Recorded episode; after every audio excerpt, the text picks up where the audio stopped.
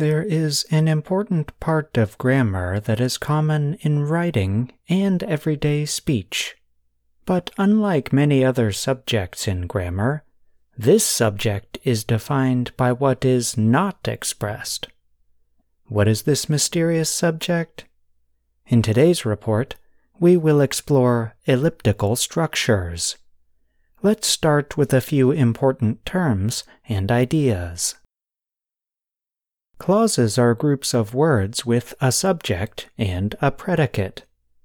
When part of a clause, generally part of the predicate, is left out but still understood, we get an elliptical clause. Imagine you are watching an American television show. You hear the following Who is going to cook dinner? I will. In this case, the modal will appeared without a main verb. The complete statement is I will cook dinner. The words cook dinner are understood between the speakers, although unspoken. This is a kind of elliptical clause. Elliptical structures are a wonderful way to avoid repeating words. They can make your statements more natural or more complex, but they can also reduce clarity if used incorrectly. The main problem with elliptical structures is that they depend on an absent part of a sentence being understood by another person. If parts of the sentence do not agree, for example, the subject and implied verb do not agree, then the sentence can become unclear. There are a few different kinds of elliptical structures noun ellipsis, verb ellipsis, and verb phrase ellipsis. In a noun ellipsis, a noun is left out. In a verb ellipsis, a verb is left out. And in a verb phrase ellipsis, a verb phrase is left out. You already learned about an example of a verb phrase ellipsis, our example about cooking dinner. The verb phrase cook dinner was not expressed. All that remained were the words I will what about a verb ellipsis? One that does not have a modal such as will or can. One common way a verb ellipsis appears is in sentences with two or more independent clauses.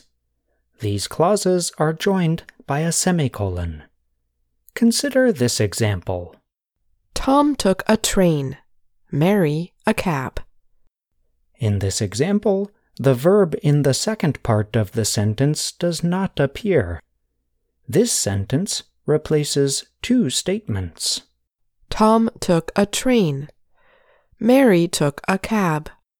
Since the same verb form, took, repeats between the two statements, you can join them with a semicolon and remove took from the second part of the sentence. That is how we arrive at Tom took a train, Mary a cab. This structure could be used in everyday speech or informal writing.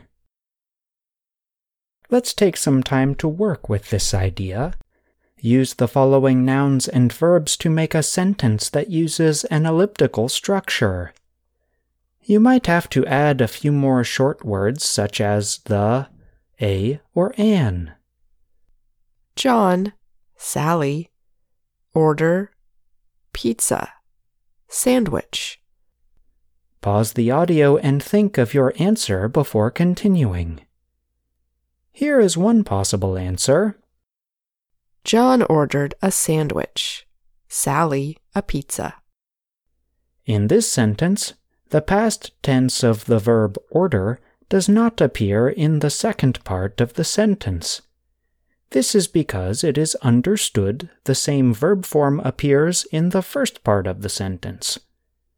If we were to pull apart the sentence into two separate statements, it would be the following John ordered a sandwich.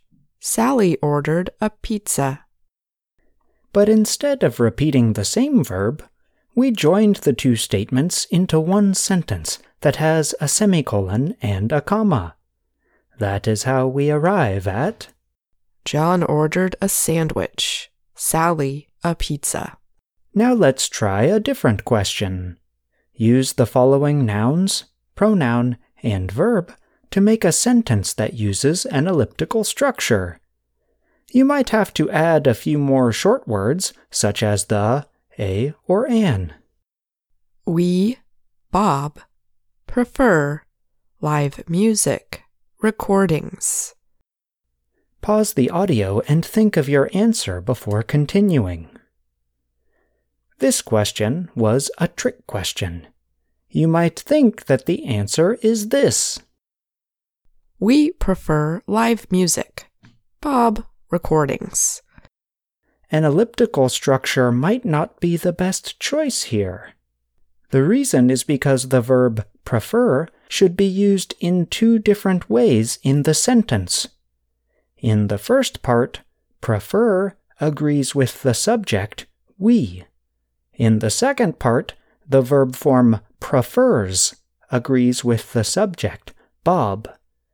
In other words, if we pulled apart the sentence into two separate statements, it would be something like this We prefer live music. Bob prefers recordings. So, we would have to use a different kind of sentence to express this idea. It could be, for example, We prefer live music, Bob prefers recordings. The central idea in today's report is that elliptical structures suggest language but do not directly express it.